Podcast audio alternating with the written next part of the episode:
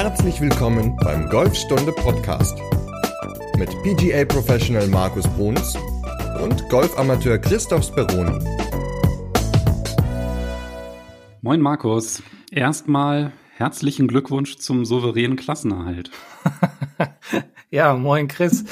Ja, die Stadt feiert, glaube ich, immer noch. Es ist jetzt ja, was haben wir denn heute? Den 9. Juli und vor drei Tagen, also am Montag, war ja Relegationsspiel gegen Heidenheim und Werder hat es geschafft. Obwohl, naja, im Grunde ja nur ein Tor richtig geschossen in der Relegation. Ne? Aber egal, Klasse gehalten, genauso wie der HSV, der hat auch die Klasse gehalten. Also Glückwunsch an alle HSV-Fans. Ich glaube, in Hamburg, da stellen die jetzt auch wieder so eine Uhr auf, ne? Irgendwie so dann Zweitliga-Dino, dass ah. das dann so stellen. Ja, wir sollten damit aufhören, damit, sonst verderben wir uns das noch mit den Hörern aus Hamburg. Deswegen, also alles nur als Scherz gemeint. ja, ich glaube, wenn man, na egal. Dadurch, dass du dich ja schon als Bremen-Fan geoutet hast, hast du es dir wahrscheinlich sowieso schon verscherzt. Das kann sein. Aber ist ja nur Sport und ne, dementsprechend soll Spaß machen. Man soll Freude an der ganzen Geschichte haben und dann ist gut. Genau, außerdem anderer Sport, weil bei uns geht's ja um Golf und nicht um Fußball, obwohl wir immer ein bisschen abschweifen, gerade mhm. am Anfang. Ja, und heute wollen wir ja, oh Wunder, in Folge 28 reden wir erstmalig über das Patten. Ja. Ja, das ist tatsächlich, wie wir letzt, in der letzten Folge festgestellt haben, das erste Mal, dass wir über Patten sprechen. Also wir haben es schon mal angeschnitten, so ein bisschen, aber so explizit auf die Basisdinge beim Putten sind wir noch nicht eingegangen. Und ja, wir bauen das ja immer alles so ein bisschen auf. Das heißt, nach der Basis kommt dann in einer späteren Folge dann vielleicht Längenkontrolle und Richtungskontrolle. Also da bauen wir dann die nächsten Folgen so mit drauf auf. Ja, ich glaube bisher, wenn wir nur über das Putten gesprochen haben, dann immer nur, dass es niemand trainiert. Und wir sind aber gar nicht viel besser. Wir haben gar nicht drüber gesprochen. Also genau. Aber müssen ja. wir jetzt ändern. Trainierst du denn viel Putten? Wenn du trainierst? Oder bist du auch eher so der Typ, der gerne Bälle schlägt und ja, so schöne Schläge in den blauen Himmel Berlins reinschlägt? ja, ich trainiere ja hauptsächlich hier in der, auf der Driving Range, auf der Trabrennbahn Mariendorf und die haben nur so ein ganz unsägliches Kunstrasengrün. Oh. Und das ist furchtbar. Also ist wirklich richtig schlecht. Also wenn du da pattest, da fängt der Ball an zu hüpfen und so. Das ist, also, ja, macht nicht wirklich Spaß. Mhm. Ich trainiere hauptsächlich das Patten auf einer Puttingmatte. Ich habe halt im Büro hinterm Schreibtisch eine zu liegen und da mache ich dann halt immer solche ähm, Putt-Chips und Putts, trainiere ich da ganz gerne. Aber durch Corona war ich ja seit März erst, glaube einmal oder zweimal im Büro gewesen und dementsprechend ja, habe ich das Putten ein bisschen vernachlässigt in letzter Zeit. Aber sonst, wenn ich auf dem Platz bin, da trainiere ich eigentlich häufig das Putten. Okay, aber jetzt, jetzt hattest du ja letztens auch gerade am Montag, glaube ich, nee, Dienstag hast du ein Turnier gespielt gehabt. Hast du dich denn? Ja, Montag. Am Montag, genau. Hast du dich denn vorher auch, also klar, du hast dich warm geschlagen, keine Frage, aber hast du dich auch sozusagen warm gepattet? Also hast du dich an das Grün gewöhnt? Ja, immer. Das mache ich immer. Ja. Also ich mache auch eher einpatten oder ans Grün gewöhnen, als Bälle noch vorher zu schlagen. Also das ist mir auf jeden Fall viel wichtiger. Okay, also so ein paar Bälle, einfach um den, den Körper so ein bisschen zu lockern, ein bisschen dehnen vorweg und dann halt viel Zeit auf dem Puttinggrün und ums Puttinggrün ver ver verbringen. Also mit Chippen, Putten, um sich einfach an die Geschwindigkeit zu gewöhnen, oder? Ja, so viel Zeit war das noch nicht mal. Es war halt ein Afterwork-Turnier und da hatte ich jetzt nicht so viel Vorbereitungszeit. Also ich habe so unterschiedliche Sachen, die ich dann halt mache. Und da war es halt wirklich das absolute Kurs, äh, Kurzprogramm. Mhm. Das heißt, ich habe neun Putts gespielt. Und zwar erstmal, um die grüne Geschwindigkeit zu erfühlen. Also das mache ich halt immer so, dass ich ja halt immer den gleichen Stand einnehme, dann drei Bälle spiele, indem ich ganz bewusst den Putter nur bis zur Innenkante des rechten Fußes aushole, mhm. drei Putts spiele, dann gehe ich die Schritte ab, um zu gucken, wie weit ist der Ball gerollt. Dann spiele ich nochmal drei Putts, hole diesmal bis zur Außenseite der Fußkante aus, zähle dann nochmal die Schritte und dann spiele ich drei Putts mit einem, ja, sage ich mal, so ein langes Pendel. Also ich hole so weit aus, wie es halt kontrolliert noch irgendwie geht und spiele den Ball und dann gehe ich auch die Schritte ab. Und im Idealfall liegen die Bälle dann auch relativ nah beieinander und dann weiß ich halt zumindest immer schon, wenn ich immer an meine wenn ich einen Putt spiele und in meine Ansprechposition beim Patten gehe, wie weit ich ungefähr ausholen muss, um ja möglichst nah ans Loch zu kommen. Und ich mache das dann halt auch auf der Runde so, dass wenn die anderen dann ihre Putts spielen oder dann, wenn ich den Ball markiere, dass ich dann halt auch immer so grob abgehe in Schritten, damit ich halt weiß, ja, wie weit ich ausholen muss. Okay, ja, das ist eine gute Vorbereitung, weil die meisten Leute, die ich so auf dem Puttinggrün sehe, die stellen sich einfach hin, schmeißen drei Bälle hin und patten dann so ein bisschen aufs Loch hin und her und das ist jetzt ja nicht ganz so effektiv und sinnvoll und wundern sich dann natürlich nach der Runde immer, dass sie die meisten Schläge im Grunde beim Patten verloren haben. Also laut ihrer Statistik oder beziehungsweise laut ihrer Analyse, wie jeder so an, an so ein Turnier rangeht oder bevor er auf eine Runde geht. Aber ich glaube, wir sollten heute erstmal über die Basis sprechen und wenn wir dann mal das Thema Pattenlängenkontrolle haben, dann können wir das Thema ja noch mal ein bisschen mehr vertiefen mit den Schritten und dem Ausholen und der Gleichmäßigkeit und Pendel und so weiter. Ja, für kurze mhm. Putts mache ich auch immer noch was. Also das ist auch auf jeden Fall immer dabei, aber lass uns jetzt erstmal über die Basics sprechen. Genau. Ich glaube, das ist wirklich wahrscheinlich nochmal so eine eigene Folge, ne? so Vorbereitung auf die Runde und so ein bisschen einpatten, was man da alles machen kann. Da gibt's ja wirklich gute Übungen. Genau, und da haben wir jetzt ja schon mal so einen kleinen Anstoß für eine weitere Folge. Wunderbar. Genau. Gut. Ja, dann lass uns doch mal über die Basics sprechen. Also die Basics beim Patten. Ja, und da vermute ich mal, das Thema, was die Golflehrer ja immer als erstes nennen, ist der Griff. Wie sieht's denn beim Patten aus, lieber Markus? Ja, es ist ja, im Grunde ist es ja egal, ob jetzt ein Eisen, Holz oder ein Putter ins Spiel kommt. Der Griff ist ja nun mal, habe ich auch schon ein paar Mal gesagt und weiß ja auch jeder, die einzige Verbindung zwischen dem Körper und dem Schläger. Und deswegen legen wir Golflehrer, glaube ich, immer sehr viel Wert darauf. Nicht glaube ich, also sollten wir sehr viel Wert drauf legen, weil es im Endeffekt ja wichtig ist, wie liegen die Hände oder die Finger am Griff, um halt einfach eine Stabilität hinzubekommen beim Schlag, um eine Rotation bei Eisen und äh, Hölzern hinzubekommen oder halt auch keine Rotation beim Patten. Und der Griff beim Patten ist im Endeffekt ein anderer als bei den, als bei allen anderen Schlägern. Da gibt es ja auch ganz unterschiedliche Griffarten. Also gerade beim Putter, da gibt es ja wirklich so diese extrem dicken Griffe. Ne? Also das geht von relativ dünn bis hin zu diesen Jumbo XXL Griffen, wo man da fast schon irgendwie den, den Griff umarmen kann. Ne? Ja, also es gibt ja die ganz normalen Griffe im Grunde, die mit jedem Putter teilweise geliefert werden. Bei der Firma Odyssey ist es inzwischen so, dass sie schon von Haus aus etwas dickere Griffe draufpacken, weil sie sagen, dann liegt der Griff mehr in der Handfläche. Die sind auch ein bisschen anders geformt als jetzt bei, bei Eisen natürlich. Die sind hinten rund und vorne abgeflacht, während bei Eisen oder Hölzern die Griffe halt komplett rund sind. Äh, da komme ich aber gleich nochmal drauf. Mm, es ist im Endeffekt so, wenn du einen Puttergriff oder wenn du einen Putter kaufst, kriegst du meistens so einen Standard-Puttergriff und da muss man halt sehen, lohnt es sich vielleicht mal einen neuen Griff drauf zu machen, also einen, einen etwas dickeren Griff. Das kann natürlich helfen, die Handgelenke ein bisschen ruhiger zu halten während der Bewegung, weil ein ganz wichtiger Faktor ist es natürlich, die Schlagfläche immer relativ neutral an den Ball ranzubringen, so dass wenig Verdrehung im Schlägerkopf ist, weil je mehr sich der Schlägerkopf verdreht, umso mehr rollt der Ball halt nach links oder nach rechts, wodurch der Ball natürlich dann nicht mehr unbedingt die Chance hat, ins Loch zu gehen. Und da sollte man auch immer gucken, nicht jetzt gucken, wie dick oder wie groß sind meine Hände, sondern im Endeffekt einmal, wie fühlt sich die ganze Geschichte an, also ein eventuell dickerer Griff, beziehungsweise sollte man auch mit seinem Pro sprechen, welche Vorteile ein dicker Griff gegenüber einem dünnen hat oder welche Vorteile ein dünner Griff gegenüber einem dicken hat. Das kommt auch immer so ein bisschen auf den Spieler natürlich drauf an.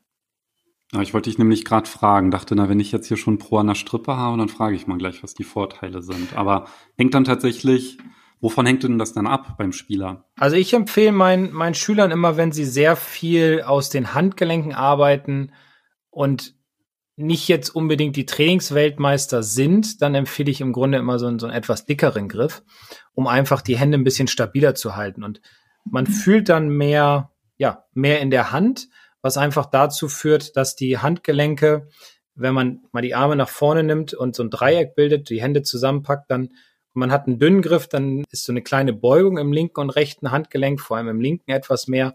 Und wenn man dann einen dickeren Griff hat, dann merkt man, dass es mehr eine Verbindung ist zwischen dem Unterarm und dem Handrücken und weniger Beugung im Handgelenk da ist. Der Vorteil ist einfach der, dass dann ja dieses Dreieck besser von rechts nach links arbeiten kann. Aber es ist im Endeffekt auch eine Sache, die vom Gefühl abhängig ist, beziehungsweise auch von der Bewegung her. Okay, und bei der Bewegung, da ist es halt extrem wichtig beim Putten, im Gegensatz zum normalen Golfschwung halt keine Rotation dann zu haben. Ne? Richtig, genau. Und deswegen ist es nicht nur wichtig, die richtige Griffstärke zu haben beim Putter, sondern auch die richtige Griffhaltung. Und da gibt's auch einen riesen Unterschied im Vergleich zu allen anderen Schlägern. Wenn man ein Eisen greift, nehmen wir mal ein Eisen, dann ist es so, dass ihr den Griff ja mehr in den Fingern halten solltet, um einfach mehr Release zu bekommen, um eine saubere oder eine gerade Schlagfläche an den Ball zu kriegen, um den Arm besser rotieren zu können und um nicht den Schläger so geblockt durch den Ball zu schwingen. Beim Putter ist es ein bisschen anders. Da ist der Griff ja, wie gesagt, nicht rund, sondern ist vorne abgeflacht und an den Seiten bis nach hinten eher so, ja, oval rund zulaufen, kommt immer auf die Form ein bisschen drauf an. Und da sollte man immer darauf achten, dass der Griff mehr durch die Handinnenfläche läuft. Und jeder kann ja mal die Hand so, die, die, die fünf Finger der linken Hand nach vorne ausstrecken, gerade machen und dann mal den Daumen und den Handballen so ein bisschen zusammenpressen. Und dann entsteht ja dazwischen so eine Mulde. Und Jetzt kann man sich vorstellen, vielleicht habt ihr auch gerade einen Putter zu Hause, wenn ihr es hört, den Puttergriff dann mal so seitlich in diese Mulde hineinlegen, so dass man dann am Ende mit den vier Fingern, also kleiner Finger, Ringfinger, Mittelfinger und Zeigefinger, von unten dann rumpacken. Dann liegt der Griff seitlicher in der Handfläche und der Daumen liegt oben leicht links von der Mitte und der Daumenballen und Handballen halten im Grunde den Griff fest.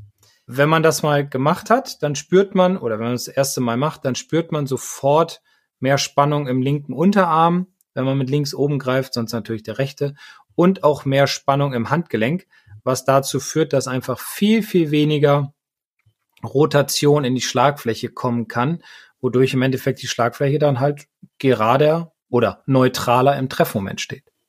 Und das hat dann halt den Vorteil, dass man mehr Konstanz reinbekommt und die Bälle dann nicht nach links oder nach rechts dann wegspringen, je zu, ne? Weil sonst ist es ja zufällig, guckt die dann irgendwie zwei Grad nach rechts oder nach links die Schlagfläche und dann verlässt der Ball sofort die anvisierte Ziellinie. Ja, genau. Beziehungsweise auch natürlich die Mittigkeit des Treffens kann auch drunter leiden, wenn der Griff nicht ganz sauber liegt, so dass man den Ball dann ein bisschen an der Spitze oder der Hacke trifft. Das nimmt einem natürlich nicht nur Richtung, sondern auch Länge im Endeffekt. Hm. Stimmt. Und das ist ja dann auch was, ne, was extrem ungünstig ist, wenn man den mal an einer anderen Stelle trifft auf dem Schlägerblatt, ja, dass man dann mit der Lenkkontrolle dann echt Schwierigkeiten hat, weil man ja dann letztendlich auch das Gefühl dann verliert, ne, wenn man das gar nicht so bewusst dann wahrnimmt. Genau.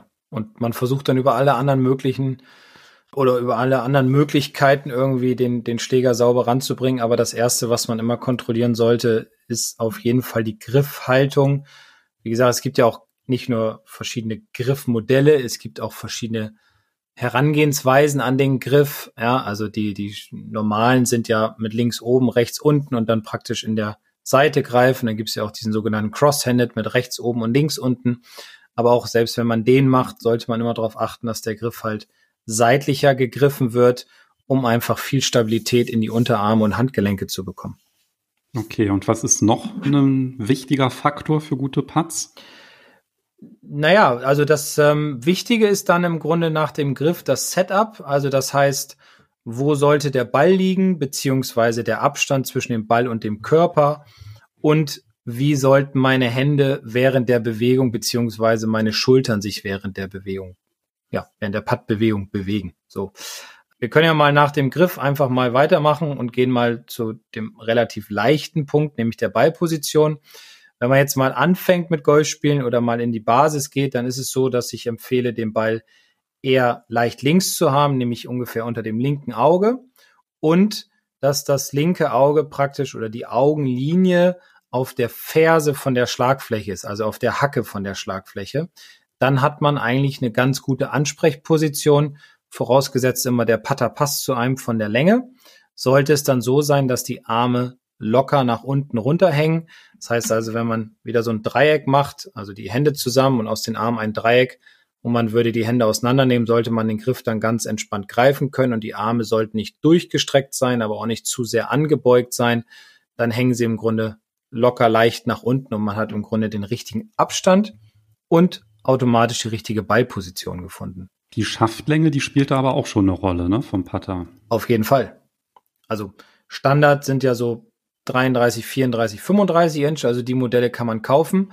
Häufig ist es so, dass Putter mit 34 oder 35 Inch angeboten werden. Also das ist mir zumindest bekannt. 33 ist eher seltener im Laden zu finden. Die kann man dann natürlich bestellen. Aber auch nochmal ganz wichtig, nicht nur ein Driver-Fitting ist wichtig oder Eisen, sondern vor allem auch ein Putter-Fitting, weil ein zu langer Putter für eine zu kleine Person hat natürlich Auswirkungen auf das Setup und dementsprechend auch wieder Auswirkungen auf die Schwungbewegung und wieder Auswirkungen auf den Ballkontakt, also Lenkkontrolle und Richtungskontrolle. Also ich stehe total beim Putter auf kurze Schäfte. Mhm. Also wenn der wirklich, wenn ich halt mal vielleicht so mit einem Urlaub mit einem Leihschläger oder so spiele, dann und der ist ein bisschen länger, dann greife ich den auch immer ziemlich weit unten, den Griff, um einfach eine bessere Kontrolle zu haben. Also ich mag das überhaupt nicht, wenn der, also ich spiele glaube ich 33. Mhm. Und wenn das halt länger ist, das fühlt sich irgendwie komisch für mich an. Also stehst du auch ein bisschen mehr gebeugt im Oberkörper. Ja, total. Okay. Ja. So wie Michel Wie. ja, nicht ganz so extrem. Also einen rechten Winkel schaffe ich nicht. Da würde ich mir wahrscheinlich irgendwas brechen, wenn ich versuchen würde, ja. mich da so vorzubeugen. Aber auf jeden Fall bin ich deutlich ja, nach vorne gebeugt und achte dann halt auch immer, dass meine Augen über oder mein linkes Auge über dem Ball ist. Ja, und leicht innerhalb. Es gibt sogar bei der, auf der Herrentour gibt's auch einen, der spielt mit so einem ganz kurzen Putter, habe ich letztens gesehen, also vor Corona. Ich weiß aber gar nicht, wie er heißt, muss ich gestehen. Hab den auch das erste Mal gesehen gehabt. Vielleicht jemand, der neu auf die Tour gekommen ist. Der spielt auch, ja, fast in so einem 90-Grad-Winkel im Endeffekt steht er dann da, ne? Ich hatte neulich auch einen mit auf der Runde der hatte auch so einen extrem kurzen Putter, also das sah fast schon aus wie so ein Kinderputter und der war dann auch so ganz weit vorgebeugt. Das sah schon ziemlich witzig aus. Gut, das Gegenteil sind dann natürlich die ganz langen, diese sogenannten Broomstick-Putter. Bernhard Langer spielt ihn ja, ist damit sehr erfolgreich, wie wir alle wissen. Also auch beim Putten muss man unheimlich viel ausprobieren. Man darf nicht jetzt mal schweifen wir mal kurz ab von der Basis, aber im Endeffekt hängt der, hängt das Fitting ja auch so ein bisschen damit zusammen. Man sollte auf jeden Fall, wenn man sich für einen Putter interessiert, ihn nicht einfach kaufen, sondern man sollte wirklich irgendwie versuchen, ein Putter-Fitting zu machen, entweder bei irgendeinem Händler oder vielleicht hat der, der, der Heimpro Putter da und man kann da ausprobieren oder wenn man beim Händler ist und man hat da ein Puttinggrün, dass man dann die Möglichkeit hat, einfach da viele Putter auszuprobieren und aber sich auch professionell beraten lassen. Das ist ganz wichtig. Nicht unbedingt auf den Preis achten, sondern darauf, dass der Putter zu einem passt. Weil auch Putten ist ja neben dem Driven ein ganz, ganz wichtiger Faktor, um halt gute Scores zu spielen. So, und ich bin jetzt gleich wieder hier auf Golfstunde gegangen und habe gleich mal den Link rausgesucht. Den werde ich dann auch in die Podcast-Beschreibung packen. Da gibt es nämlich einen sehr schönen Beitrag vom Sebastian Schäfer mit, das sind drei Videos, wo er noch mal im Detail drauf geht, die unterschiedlichen Kopfformen des Putters, was da die Vor- und Nachteile sind, auch die Schaftlänge, wie man den richtigen Puttergriff findet und so weiter. Und da wir jetzt über die Technik des Puttens reden und nicht über den Putter selbst so im Detail, da werde ich für alle, die sich dafür interessieren, worauf man bei der Auswahl des Putters achten sollte, den Beitrag verlinken und dann findet ihr da nochmal ein bisschen Text und drei Videos und könnt euch das da gerne nochmal dann im Detail anschauen. Sehr gut. Super. Dann machen wir weiter mit der Basis, ne? Ja, ich hatte gerade noch einen Gedankengang gehabt. Ja. Und zwar hattest du ja Du hast ja den Putt-Kurs auch gemacht, nie wieder drei Putts. Genau. Und da hatten wir ja auch auf Facebook ein Video von veröffentlicht mit einer sehr schönen Übung zur Lenkkontrolle. Und da hatte dann einer angemerkt, hey, warum sollte man denn mit seinem linken Auge über dem Ball sein? Man muss mit dem dominanten Auge über dem Ball sein. Und ja, fand ich halt auch ein bisschen abenteuerlich da diese Anmerkung, weil letztendlich spielt ja die Dominanz des Auges, hat ja keinen Einfluss jetzt auf die Schwungbahn und wenn ich den Ball dann sehr weit rechts habe, dann ja treffe ich den dann halt vielleicht gar nicht neutral. Ne? Das ist ja so ein bisschen das Problem, dass er dann seitlich getroffen wird und dann nicht die Ziellinie trifft. Und da ist mir nämlich dazu eingefallen, dass das dominante Auge beim Patten ja durchaus eine Rolle spielt, und zwar beim Zielen. Und das finde ich eigentlich ist auch noch so ein Punkt, der zu den Basics auch so ein bisschen dazugehört. Wenn ich mich halt an den Ball stelle, dann ist es ja dann halt auch wichtig, wohin die Schlagfläche zeigt in der Ansprechposition.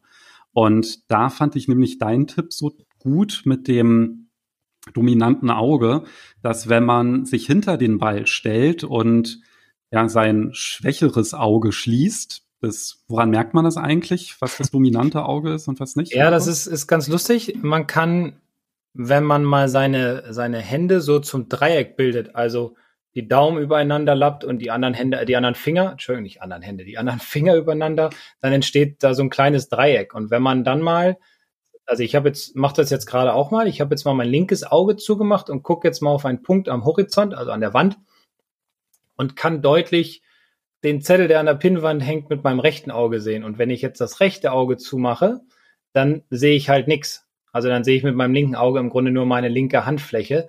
Und daran kann ich im Grunde erkennen, dass mein rechtes Auge mein dominanteres ist. Ja, stimmt. Habe ich auch gerade parallel ausprobiert. Ich habe jetzt hier mit dem so ein Dreieck gebildet und eine, die Lampe angeguckt. Genau ein Auge geschlossen, dann ist die Lampe gesprungen zur anderen mhm. Seite. Und mit dem anderen, also mit dem rechten Auge war es dann, ja, wie wenn ich mit beiden Augen gucke.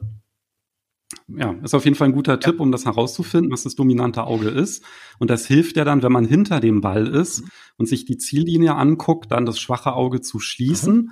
Und das finde ich jetzt nämlich den allerbesten Tipp, den du gegeben hast. Das ist ja, wenn man vorher auf den Ball mit einer Ballschablone so eine Linie zieht. Mhm. Es gibt ja auch Bälle, da sind dann auch schon so relativ dicke Linien dann aufgedruckt. Mhm. Ähm, ich meine jetzt nicht die Range-Bälle, das machen ja auch andere Hersteller. Und wenn man dann halt so mit dem Edding so eine Linie raufzieht und der Ball auf dem Grün liegt, dann darf man ihn ja markieren, hochheben und dann kann man ja diese Linie ausrichten, ein paar Schritte zurückgehen, das schwache Auge schließen und dann den Schaft vom Putter so über diese Linie halten und dann bekommt man halt wirklich eine sehr, sehr gute Optik wohin der Ball im Grunde ja, rollen würde, wenn man ihn gerade trifft. und wenn man sich, wenn man den halt ausgerichtet hat und sich dann an den Ball stellt, dann muss man eigentlich nur noch darauf achten, dass man den Schläger wirklich gerade, sind ja meistens auch auf vielen Pattern, sind ja auch noch mal so Ausrichtungslinien oder in der Mitte eine Linie. Und wenn man sich dann halt wirklich äh, ähm, auf diese Linie konzentriert, die auf dem Ball ist, dann hat man da auch wirklich eine enorme Sicherheit, wenn man den Putt spielt, weil das spielt jetzt nicht, tatsächlich dann nämlich eine Rolle, weil wenn man nämlich beim Putten am Ball steht und dann seinen Kopf dreht zur Fahne, dann ist das tatsächlich manchmal so, dass man dann auf einmal denkt, hä, Moment, ich stehe doch völlig falsch. Und diese Unsicherheit, die kann man sich zumindest ja, ersparen, wenn man den Ball entsprechend vorher ausrichtet. Sehr gut erklärt für, gehört für mich auf jeden Fall auch zu den Basics ja. dazu. Und seitdem ich das wirklich fest in meine Putt-Routine eingebaut habe, ja, hatte ich auf jeden Fall deutlich, deutlich. Ja, besser. es gibt halt dir auch im Endeffekt eine Sicherheit, wie du ja schon gesagt hattest, stehe ich richtig, beziehungsweise liegt mein Ball mit der Linie richtig, habe ich richtig gezielt. Das, das gibt dem Spieler, also jetzt in dem Fall dir, halt eine große Sicherheit und dann kannst du dich voll auf deine Bewegung und auf deine Längenkontrolle konzentrieren. Und man sieht das ja auch in ganz vielen anderen Sportarten, zum Beispiel beim Biathlon oder beim Schießen an sich, dass man das starke Auge halt, ja, man sagt ja immer so Kimmel Korn, also man macht das schwache Auge zu und mit dem starken Auge guckt man dann praktisch in, in, in Richtung Ziel, um dann richtig anzuvisieren, um dann halt die Mitte von dem Bullseye zu treffen. Und das ist im Endeffekt beim Patten genauso. Man kann das machen, indem man den Ball hinlegt, markiert natürlich, also markiert lässt und dann praktisch in der Hocke hinterm Ball bleibt, von der Körpermitte her ausgehend, oder man geht ein, zwei Schritte zurück und macht das dann im Stehen. Aber natürlich muss der Ball und die Linie immer in der Körpermitte sein, dann kann man das am besten sehen. Also ja, das gehört auch mit zu den Basics und hilft natürlich auch mehr Putts zu lochen oder um einfach mehr Sicherheit zu gewinnen. Ja, auf jeden Fall. Also ich hatte es vorher immer so gemacht, dass ich mir so einen Punkt oder so einen markanten Grashalm auf der Ziellinie rausgesucht habe. Und dann ging es mir wirklich ganz oft so, dass ich, ja, war das jetzt dieser Grashalm oder hm, haut das wirklich jetzt hin? Und wenn man dann versucht, naja, dann ja, das noch so ein bisschen auszurichten oder zu korrigieren, ja, dann fängt, auf, fängt man auf einmal an, dann Kompensationsbewegungen einzubauen in den Schwung oder in die Puttbewegung und kommt dann schräg an den Ball und dann verzieht man die total. Und seitdem ich das mache, also ich glaube, kurze Putts gehen extrem selten jetzt seitdem daneben. Und auch bei den langen, also dadurch, dass ich ja dann auch immer da meine, meine Schritte abgehe und halt vorher immer gucke auf dem Grün, wie weit die ungefähr rollen, ja, das macht sich auf jeden Fall ja, bemerkbar. Das ist eine sehr gute, gute Sache, um einfach die Sicherheit zu gewinnen. Und ich kann es nur jedem empfehlen. Einige mögen es nicht mit dem Strich drauf. Ich persönlich mache es. Ich, wie gesagt, empfehle es allen meinen Spielern. Am Anfang ist es ein bisschen gewöhnungsbedürftig, wenn man es noch nie gemacht hat, aber mit der Zeit kommt auch da Routine rein. Genau, und ich glaube, ein Argument, was auch oft dagegen spricht, so am Anfang ist, ja, dann warten die ja alle auf mich, ich richte da meinen Ball aus und das dauert und ich spiele nicht meinen Putt. Und da gibt es auch einen ganz schönen Trick. Und zwar, wenn man einen Ballmarker hat, jetzt so ein bisschen größeren, dann kann man, wenn da so ein Aufdruck zum Beispiel drauf ist, dann kann man halt diesen Aufdruck entsprechend schon mal ausrichten. Und wenn man dann halt zu seinem Ballmarker geht und den Ball ausrichtet, dann kann man sich halt schon mal an diesem Aufdruck auf dem Ballmarker orientieren und denen dann helfen. Das hilft dann ungemein viel, viel schneller genau. den Ball. Oder man macht einfach schon seine Routine mit Ausrichten und Säubern und Markieren vorher und so weiter, während die anderen spielen und man sie dabei nicht stört. Also wenn man nicht unbedingt in dem Blickfeld der anderen ist. Das geht auch. Das, das ja, ja, das sowieso. Aber ich meine, weißt du, manchmal ist es ja wirklich so, dass man den Ball dann halt noch nicht hinlegen kann. Ja, da sind ja. da noch zwei, die patten und man wartet halt und in dem Moment, wo man halt schon den Ball markiert, dass man da schon so ein bisschen grob guckt, diesen Chip einfach auszurichten oder den Ballmarker. Und wenn man, wenn die anderen halt spielen und man ist dahinter, dann sieht man halt schon, ach nee, muss ein bisschen weiter rechts, muss ein bisschen weiter links und dann geht das auch wirklich flott, wenn man den, ja, wenn man den Ball hinlegt. Gute Idee. Ja, ähm, wir haben Griff, wir haben Stand- und Ballposition, Ausrichtung. Äh, jetzt kommen wir noch Hände und Impact haben wir noch.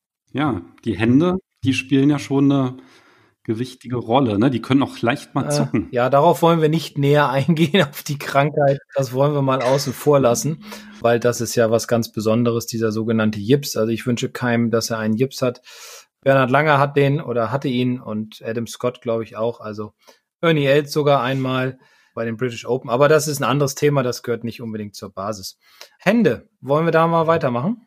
Klar, gerne. Worauf kommt es denn da an bei den Händen? Also, was, immer ganz wichtig ist, dass das Griffende, also die Hände sind am Griff, wir haben jetzt einen guten Griff eingenommen, und dass dann die Hände beziehungsweise das Griffende über dem Ball in der Ansprechposition sind. Weil ich sehe auch ganz häufig, dass viele Spieler das Griffende im Ansprechen ganz leicht rechts vom Ball, also hinter dem Ball haben was dann dazu führt, dass im Grunde etwas mehr Loft auf den Schläger kommt. Das ist in dem Moment nicht ganz so dramatisch, aber was auch dann Probleme bereiten kann, ist, dass der Schläger dadurch, dass die Hände im Treff, im Ansprechen schon etwas hinterm Ball sind, kann es auch ganz schnell passieren, dass die Hände im Treffmoment auch hinter dem Ball sind, was dann wiederum dazu führt, dass man den Ball eher in der Aufwärtsbewegung trifft, zu sehr in der Aufwärtsbewegung und dementsprechend den Ball so zum Hoppeln bringt. Also es ist dann so, als wenn man mit dem Eisen einen Ball toppt, so vom Gefühl her. Das heißt, die Hände sind dahinter und ja, man löffelt im Endeffekt so ein bisschen beim Putten. Das sollte man nach Möglichkeit vermeiden, weil gerade am Anfang ist es wichtig, am Anfang eines Putts, dass der Ball relativ viel rollt und wenig springt, damit er seine Bahn hält. Deswegen sollten im Ansprechen und dann später auch beim Impact im Endeffekt die Hände über dem Ball sein, so dass auch hier der Schläger wenig Möglichkeiten hat, sich zu verdrehen und relativ neutral durch den Ball hindurchgeht. Im Grunde wie beim Langspiel auch, da sollten die Hände auch über dem Ball sein im Ansprechen oder das Griffende, so, so ist es beim Putten ähnlich, so dass man den Schläger einfach gut durch den Ball hindurchführen kann. Wenn du sagst Griffende über dem Ball, dann meinst du damit, dass der so auf Höhe des Balles ist, ne? Ja, genau. Also die meisten Putter sind mhm. ja so gebaut, dass sie so mit dem Griffende so leicht nach links geneigt sind, von der Schlagfläche ausgehend und man muss den Schläger im Grunde so hinstellen, wie er gebaut ist. Also jetzt nicht ihn aufrechter hinstellen, sodass der Schläger mehr auf der Spitze steht, sondern ganz neutral hinstellen und dann so leicht nach vorne neigen, so dass das Griffende mehr seitlich über dem Ball ist. kann man ja dann auch an der Schlagfläche ganz gut erkennen, ne, ob die im rechten Winkel zum Boden ist. Genau. Wenn sie also zu viel auf der Hinterkante liegt vom Schlägerkopf, dann sind die Hände mehr dahinter, dann eher ein bisschen nach vorne packen. Was einfach dazu führt, was ich ja schon sagte, um dem Ball mehr Roll mitzugeben. Okay, und die passiven Hände dann deshalb wichtig, damit dieser Winkel dann auch möglichst nicht verändert wird. Richtig, genau. Damit die Hände wieder so ankommen wie im Ansprechen, damit die Schlagfläche wieder so ankommt wie im Ansprechen, damit einfach ja, der Ball sauber getroffen wird. Okay. Hast du denn vielleicht zum Abschluss noch so eine schöne Übung, mit der man das Ganze gut kontrollieren oder trainieren kann? Also es gibt eine ganz schöne Übung, die beinhaltet im Grunde alles so. Also das heißt den Impact und die Hände und auch so die Ballposition, beziehungsweise auch so ein bisschen schon die Schwungbahn. Und da gehen wir jetzt schon mal zu Punkt Impact sozusagen, also zu Punkt 4. Nein, 5 ist es ja im Endeffekt mit dem Ausrichten. Und zwar kann man sich im Grunde mit zwei Tees behelfen. Das heißt, man stellt seinen Putter auf den Boden und steckt zwei Tees ungefähr ein, zwei Zentimeter an, von der breitesten Stelle aus entfernt links und rechts vom Putter in den Boden. Also da muss man aufpassen, dass man das nicht vorne an der Schlagfläche unbedingt macht, sondern mein Putter zum Beispiel, ich habe so einen Two-Ball-Putter, der ist in der Mitte ein bisschen breiter. Da muss ich das als breitesten Punkt nehmen und dann von diesem breitesten Punkt halt ein, zwei Zentimeter links und rechts diese Tees hinstecken. Man sollte dann auf Höhe der Tees seine Schlagfläche wieder stellen, weil das Ziel ist es nämlich, dass man dann erstmal mit ein paar Probeschwüngen ohne Ball den Schläger sauber durch diese beiden Tees hindurchführt. Sollte jetzt die Schwungbahn irgendwie von außen nach innen sein, trifft man eins der beiden Tees, sollte man zu viel mit den Handgelenken rotieren oder mit den Handgelenken zu viel, ja, ich sag mal so ein bisschen löffeln, würde man eins der beiden Tees treffen, würde man zu nah dran stehen, hätte das wieder einen Einfluss auf die Schwungbahn. Also da gibt's eine ganze Menge Möglichkeiten, die falsch laufen können, aber der Körper beziehungsweise der Spieler lernt relativ schnell, dass er versuchen muss, den Schläger ohne Tee-Berührung durch diese beiden Tees hindurch zu schwingen, weil wenn man dann nämlich mit dem Ball mal spielt und den in die Mitte der Tees leicht vor die Tees legt, so dass wiederum die Schlagfläche auf Höhe der Tees angesetzt wird. Und man pattet durch und trifft keines dieser beiden Tees und trifft den Ball nämlich sauber, dann merkt man mal so richtig so ein schönes, so, so einen schönen Sound. Also der, der klickt dann so weg, der rollt dann sauber nach vorne und der rollt dann sogar in die Richtung, wo es hingehen soll. Ganz wichtig bei der Übung, bitte nicht auf ein Loch patten. Weil man kann die Tees nicht so ausrichten, dass der Ball dann immer ins Loch geht. Und Nachher pattet man auf ein Loch und die Tees sind vielleicht nicht richtig ausgerichtet und dann ärgert man sich, dass der Ball nicht reingeht und man denkt, oh Gott, ich habe ja richtig gezielt. Dabei hat man vielleicht nicht richtig gezielt und äh, man manipuliert sich dann. Also immer auf eine Grünkante oder einfach in den freien Raum patten. Okay, das klingt gut. Also ist auf jeden Fall eine einfache Übung und die geht auch sehr gut, wenn das Übungsgrün mal voll sein sollte, was eigentlich vor Turnieren häufiger der Fall ist. Aber da kann man dann halt auch noch mal ganz gut die Basics noch mal ein bisschen verinnerlichen. Ja, das sollte sowieso eine Übung sein, die man immer anwendet, finde ich zumindestens, weil sie ist ziemlich leicht aufzubauen. Man braucht nur zwei Tees und vielleicht drei, vier Bälle. Und wenn man die vor dem Turnier macht, dann kriegt man erstens ein Gefühl für den Treffmoment und man kriegt auch ein Gefühl für die Grüngeschwindigkeit. Es hat beides was damit zu tun, dass man dann im Endeffekt auch viel mehr Selbstvertrauen bekommt auf den Grüns, auf dem Platz, um einfach mehr Bälle einzulochen. Ja.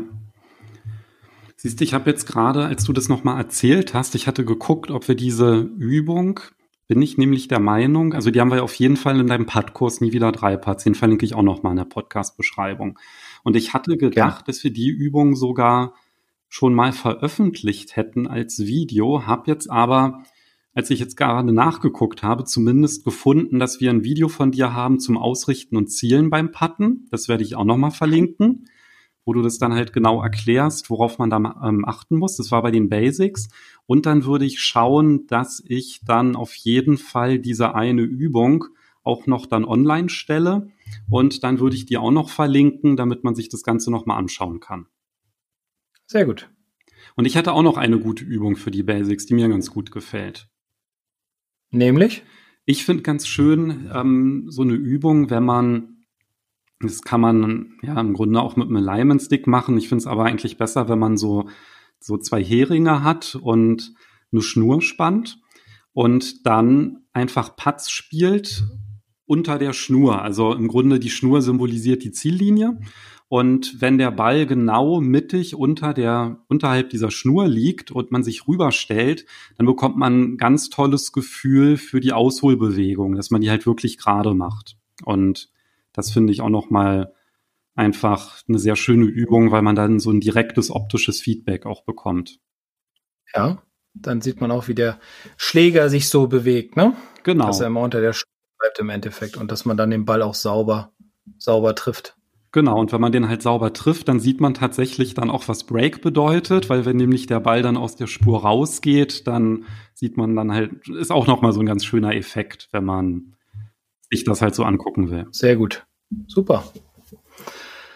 Ja, so hat man auf jeden Fall mal zwei Übungen. Ähm, gut, wenn man diese Schnur nicht hat, dann auf jeden Fall mit den beiden Tees das mal ausprobieren. Wie gesagt, damit kann man im Grunde alle Punkte abdecken. Wichtig ist halt der Griff. Ja, ganz wichtig, um halt eine gute, stabile Handhaltung und Armhaltung zu bekommen.